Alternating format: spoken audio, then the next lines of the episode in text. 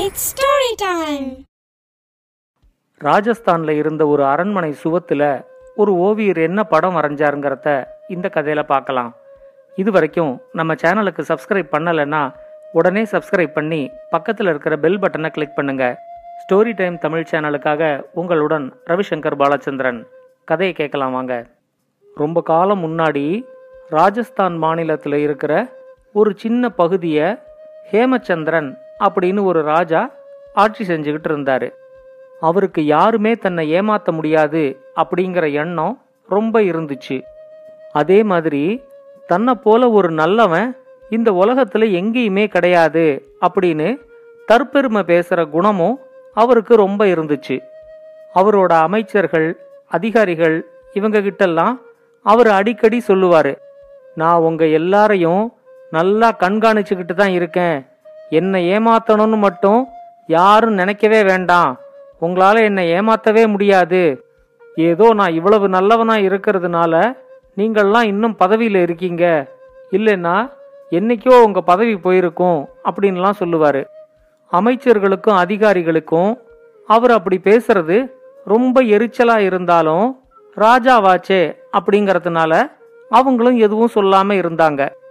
அந்த நாட்டோட ஆஸ்தான ஓவியருக்கு ரொம்ப வயசாகி ஒரு நாள் அவர் திடீர்னு செத்து போயிட்டாரு. அதுக்கப்புறமா ரொம்ப வருஷத்துக்கு ஆஸ்தான ஓவியர் அப்படிங்கிற பதவியை நிரப்பாமலேயே அந்த ராஜா வச்சிருந்தாரு. அந்த சமயத்தில் இமயமலை பகுதியிலேந்து ஒரு ஓவியன் அந்த நாட்டுக்கு வந்திருந்தான். நேர அரண்மனைக்கு வந்து ராஜாவை பார்த்து நான் இமயமலை பகுதியிலேந்து வரேன். என் பேர் இந்து முகன் நான் ஒரு ஓவியன். நான் வரைஞ்ச ஓவியங்களை பார்த்தீங்கனாலே என்னோட திறமை என்னங்கிறது உங்களுக்கு தெரிஞ்சிரும் அப்படின்னு சொல்லி ஒரு கட்டு ஓவியங்களை ராஜாவுக்கு காட்டினான். அந்த ஓவியங்களை பார்த்த உடனேயே ராஜாவுக்கு ரொம்ப பிடிச்சு போச்சு. அவர் இந்து முகன் கிட்ட இந்த ஓவியங்களுக்கு நீ என்ன விலை சொல்ற? அப்படின்னு கேட்டாரு. அதுக்கு இந்து முகன் சொன்னா நான் பசியிலையும் பட்டினிலையும் ஓவியம் வரைஞ்சுக்கிட்டு இருந்த ஆளு. என்னோட குடும்பத்து வறுமையை போக்குறதுக்கு தான் நான் ஒரு வேலை தேடி நாடு நாடா அலைஞ்சுக்கிட்டு இருக்கிறேன். என்னோட ஓவியத்துக்கு ஒரு விலையை கொடுக்கறத விட எனக்கு உங்க அரண்மனையோட ஆஸ்தான ஓவியர் அப்படிங்கிற பதவியை கொடுத்தீங்கன்னா நான் உங்களுக்கு நன்றி உடையவனா இருப்பேன் அப்படின்னு சொன்னான். ராஜாவுக்கும் அந்த ஓவியனையும் அவன் வரைஞ்ச ஓவியங்களையும் ரொம்ப பிடிச்சு போனதுனால அன்னிக்கே இந்துமுகனுக்கு ஆஸ்தான ஓவியர் அப்படிங்கிற பதவியை அவர் கொடுத்தாரு. இந்துமுகன் வேலையில சேர்ந்து பத்து நாள் ஆன உடனே ராஜாவுக்கு இந்துமுகனை வச்சு தன்னோட உருவப்படத்தை வரைஞ்சிக்கணும் அப்படிங்கிற ஆர்வம் வந்துச்சு. அவர் இந்துமுகனை அரண்மனையோட கலை கூடத்துக்கு கூட்டிக்கிட்டு போய் அங்க ராஜாவோட முன்னோர்களோட ஓவியங்களை எல்லாத்தையும் இந்துமுகனுக்கு காட்டினாரு. இதே மாதிரி என்னோட உருவப்படத்தையும் ஓவியமா வரைஞ்சு இந்த கலைக்கூடத்துல வச்சா பிற்கால சந்ததிகள்லாம் அந்த ஓவியத்தை பார்த்து மகிழ்வாங்க. அதனால நீங்க என்னோட உருவத்தை ஓவியமா வரையணும் அப்படின்னு ராஜா இந்துமுகன் கிட்ட சொன்னாரு. இந்துமுகன் உடனே ராஜா கிட்ட சொன்னா நான் பதவி ஏத்துக்கிறதுக்கு முன்னாடி உங்ககிட்ட நான் வரைஞ்சிருந்த சில ஓவியங்களை காமிச்சேன். அந்த ஓவியங்கள் எல்லாமே சாதாரணமான மையால வரையப்பட்ட ஓவியங்கள் தான். ஆனா அரண்மனையோட கலைக்கூடத்துல உங்களோட ஓவியத்தை தீட்டுறதுக்கு நான் அந்த மைய உபயோகப்படுத்த போறதில்ல. இமயமலை பகுதியில ஒரு அபூர்வ மூலிகை கிடைக்கும். அந்த மூலிகையை பதப்படுத்தி அதோட சாறுல வரைகிற ஓவியங்கள் எல்லாம் காலா காலத்துக்கும் பொலிவு மாறாம அப்பதான் வரைஞ்ச மாதிரி தோற்றத்தை கொடுக்கும். நான் உடனே இமயமலை பகுதிக்கு போய் அந்த அபூர்வ மூலிகைகளை வேண்டிய அளவுக்கு பறிச்சு பதப்படுத்தி எடுத்துக்கிட்டு வரேன். கலைக்கூடத்துல உங்களோட உருவத்தை மட்டும் இல்லாம உங்களோட முழு அரசவையும் இருக்கிற மாதிரி அழகா வரைஞ்சு தரேன். உங்க அரசவையில இருக்கிற ஒவ்வொருத்தர் முகமும் அந்த ஓவியத்துல இயல்பா இருக்கிற மாதிரி அவ்வளவு தத்ரூபமா நான் வரைஞ்சு தரேன். எனக்கு நீங்க கலைக்கூடத்தோட ஒரு பக்க சுவர் முழுக்க ஒதுக்கி கொடுக்கணும். அது மட்டும் இல்லாம இமயமலைக்கு போய் அபூர்வ மூலிகைகளை பறிச்சு பதப்படுத்தி எடுத்துக்கிட்டு வர்றதுக்கு வேண்டிய பயண ஏற்பாடுகளையும் நீங்க எனக்கு செஞ்சு கொடுக்கணும் அப்படின்னு கேட்டான். தன்னோட முன்னோர்களோட படம் எல்லாம் ஒத்த ஒத்தையா இருக்கும்போது தன்னோட படம் மட்டும் முழு அரசவையோட வரப்போகுது அப்படின்னு தெரிஞ்சதும் ராஜா ஹேமச்சந்திரனுக்கு ரொம்ப சந்தோஷமாயிடுச்சு. அவர் உடனே இந்துமுகன் கேட்ட மாதிரி கலைக்கூடத்தோட ஒரு பக்க சுவர் முழுக்க இந்துமுகனுக்காக ஒதுக்கி கொடுத்தாரு. இந்துமுகனோட பயணத்துக்கு வேண்டிய ஏற்பாடுகளையும் அவர் செஞ்சு கொடுத்தாரு. இந்துமுகனும் இமயமலை பகுதிக்கு கிளம்பி போய் அந்த அபூர்வ மூலிகைகளை வேண்டிய அளவுக்கு பறிச்சு அதை எல்லாத்தையும் நல்லா பதப்படுத்தி அதை எடுத்துக்கிட்டு திரும்ப ராஜஸ்தானுக்கு வர்றதுக்குள்ள அஞ்சு மாசம் முடிஞ்சிருச்சு. கலைக்கூடத்துல இந்துமுகன் வரைய வேண்டிய சுவரை ஒரு பெரிய திரைச்சீலையை போட்டு மூடி வச்சிருந்தாங்க. அந்த இடத்துல தான் இந்துமுகன் முழு அமைச்சரவையையும் படமா வரைய போறாரு அப்படிங்கிற செய்தி எல்லாருக்கும் தெரிஞ்சிருச்சு.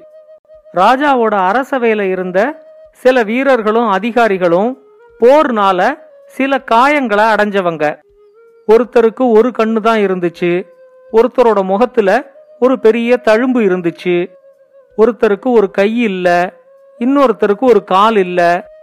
இவங்க எல்லாருமே தங்களோட உருவம் படத்துல வரும்போது தங்களோட குறை தெரியாம இருக்கணும் அப்படின்னு விரும்பினாங்க.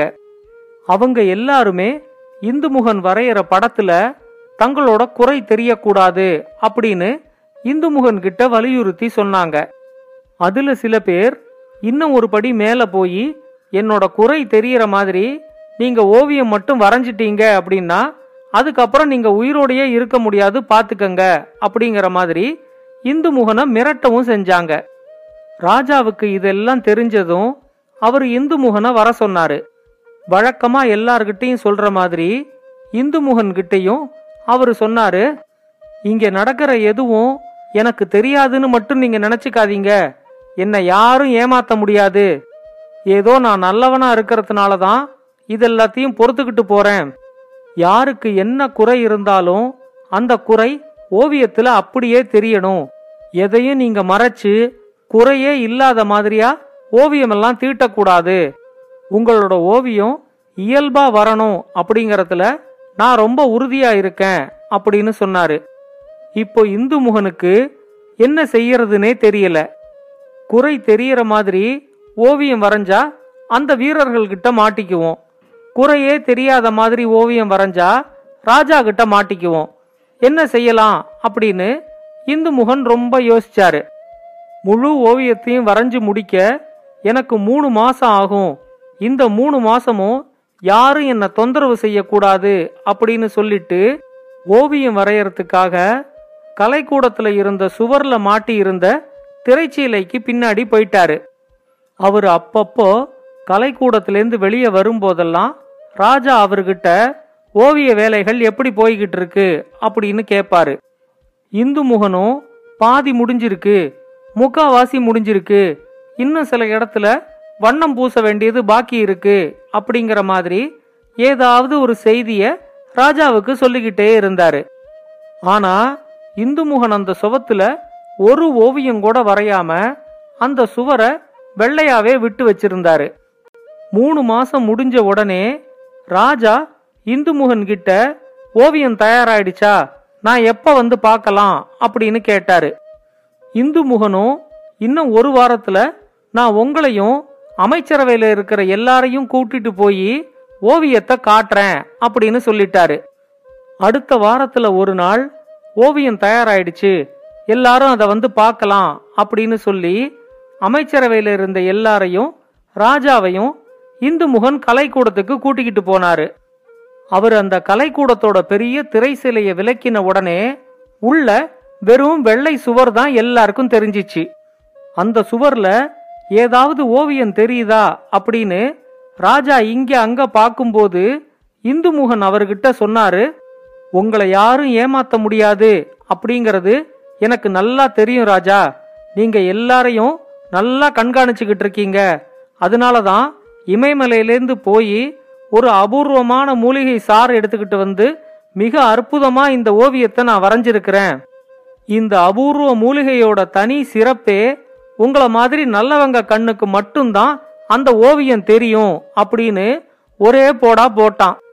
அதை கேட்ட உடனே ராஜாவுக்கு இந்து முகன் தன்னை நல்லா ஏமாத்திட்டான் அப்படிங்கிறது நல்லா தெரிஞ்சிச்சு. ஆனாலும் யாரும் தன்னை ஏமாத்த முடியாது அப்படின்னு அத்தனை பேர் முன்னாடி இப்பதான் இந்து முகன் சொல்லியிருக்கான் அப்படிங்கிறதுனாலையும் ரொம்ப நல்லவங்க கண்ணுக்கு மட்டும்தான் அந்த ஓவியம் தெரியும் அப்படின்னு சொன்னதுனாலையும் ராஜா தனக்கு அந்த ஓவியம் நல்லா தெரியுது அப்படின்னு சொல்ற மாதிரி ஆயிடுச்சு. ராஜாவே ஓவியம் தெரிஞ்சிருச்சு அப்படின்னு சொன்ன உடனே அங்க இருந்த மத்த எல்லாருமே ஓவியம் தெரியல அப்படின்னு சொன்னா தான் நல்லவன் இல்லைன்னு ஆயிடும் அப்படின்னு நினைச்சு பயந்துகிட்டு எல்லாருமே ஓவியம் ரொம்ப நல்லா வந்திருக்குது அப்படிங்கிற மாதிரி இந்து முகனை பாராட்டினாங்க. அடுத்து வந்த கொஞ்ச நாள்லயே ராஜா திடீர்னு ஒரு நாளைக்கு இனிமே ஆஸ்தான ஓவியர் அப்படிங்கிற ஒரு பதவியே தேவையில்லை அப்படின்னு சொல்லி அந்த பதவியையே காலி பண்ணிட்டு இந்து முகனையும் வேலையை விட்டு அனுப்பிட்டாரு. அதுக்கப்புறமா என்னை யாரும் ஏமாத்த முடியாது. நான் ரொம்ப நல்லவன் அப்படிங்கிற மாதிரி எல்லாம் அந்த ராஜா யாருகிட்டையும் சொல்றதே இல்லை. இந்த கதையை பத்தின உங்களோட கருத்துக்களை பின்னூட்டத்துல கமெண்ட்ஸா பதிவு பண்ணுங்க. இது மாதிரி இன்னும் பல நல்ல கதைகளை கேட்க ஸ்டோரி டைம் தமிழ் சேனலோட தொடர்புல இருங்க. நன்றி வணக்கம். இந்த கதை உங்களுக்கு பிடிச்சிருந்தா லைக் பண்ணுங்க கமெண்ட் பண்ணுங்க ஷேர் பண்ணுங்க. மறக்காம ஸ்டோரி டைம் தமிழ் சேனலை சப்ஸ்கிரைப் பண்ணுங்க. அப்படியே பக்கத்துல இருக்க அந்த பெல் ஐகானை கிளிக் பண்ணுங்க.